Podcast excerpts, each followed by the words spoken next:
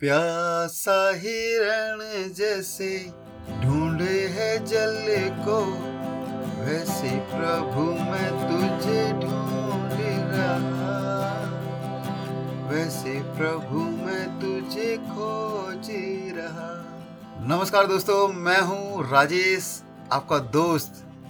प्रभु आप सबको आशीष दे।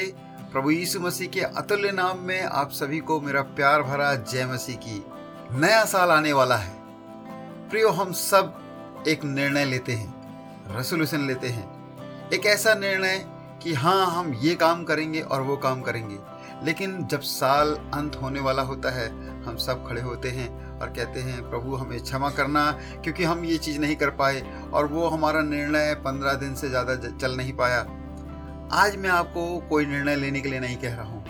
आपको परमेश्वर के वचन में से आशीषित होने के लिए एक रहस्य को बताने जा रहा हूँ। मैं बताने जा रहा हूँ कि किस रीति से आप अपने हर जीवन के उतार चढ़ाव में अडिग बने रह सकते हैं। परमेश्वर के वचन को थाम कर उसमें सक्सेस पा सकते हैं। जीवन में सक्सेस पा सकते हैं। अपने आत्मिक जीवन में हमेशा टॉप पर रह सकते हो, उन्नति पा सकते हैं।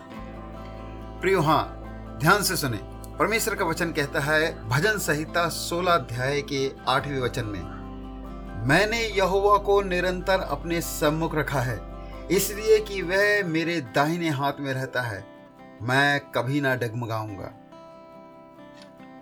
परमेश्वर अपने वचन के पढ़े जाने में, सुने जाने में आशीष दे। प्रियो, ये कौन कह रहा है? ये राजा दाऊद कह रहे हैं। राजा दाऊद परमेश्वर को अपने सम्मुख जानकर चला।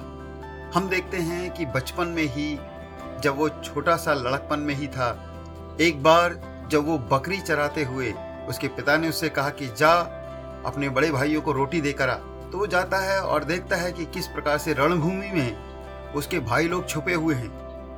वहाँ का राजा भी छुपा हुआ है और सारी सेना पहाड़ियों के और तंबुओं के पीछे जाके छुप गई है।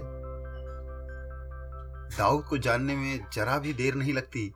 कि सामने एक गोलियात खड़ा हुआ है, जो एक दानव के भांति लंबा, चौड़ा, भारी भरकम हथियारों को लिया हुआ खड़ा है और दहाड़ रहा है, चिल्ला रहा है। इसराइली सेना को ललकार रहा है और सारी की सारी सेना छिपी हुई है। ऐसे समय में ये बालक जिसने परमेश्वर को अपने सम्मुख रखा था, जो हमेशा उसकी आराधना करता था और कहता था, यहोवा मेरा चरवाह है मुझे कोई घटी ना होगी। मुझे मौत की वादियों में से भी जाना पड़े तो कोई भय नहीं होगा। ऐसा व्यक्ति इस गोलियात के सामने आता है और कहता है, मैं तुझे धराशाई कर दूँगा, मैं तुझे गिरा दूँगा और तेरे सर को काट कर कौए और चील को खिला दूँगा। प्रयो, जब हम परमेश्वर को अपने सम्मुख जानते हैं, अपने सामने रखते हैं, हमारे जीवन में कोई भय नहीं होता। जब हम परमेश्वर को सम्मुख जानते हैं, हमारे जीवन में कोई कमी घटी भी नहीं होती। आप देखते हैं नए नियम में काना नगर की शादी में, जब प्रभु यीशु मसीह की माता ने उससे कहा कि देखो दाकरस घट गया है, तब प्रभु यीशु मसीह ने उन मटकों को जिनमें पैर धोने के लिए, हाथ धोने के लिए पानी रखा जाता था, उनको मुहा मुहा भरवा कर और उनमें दाकरस को बदल दिया, पानी को दाकरस में बदल दिया। प्रियो यदि आज हमारे जीवन में कुछ कमी घटी है, हम यीशु मसीह को, परमेश्वर को अपने सम्मुख जाने, हमारे जीवन में कमी घटी भी नहीं होगी। हमारे जीवन में कोई डर नहीं होगा, हमारे जीवन में कोई कमी घटी नहीं होगी। मैं आपको बताऊँ, यदि आप परमेश्वर को सम्मुख जानते हैं, आपसे कोई पाप नहीं होगा। सोते, उठते, बैठते, चलते, फिरते केवल कलीसिया में नहीं, केवल आराधना करते समय नहीं, परंतु हर एक समय आप परमेश्वर को अपने सम्मुख जाने।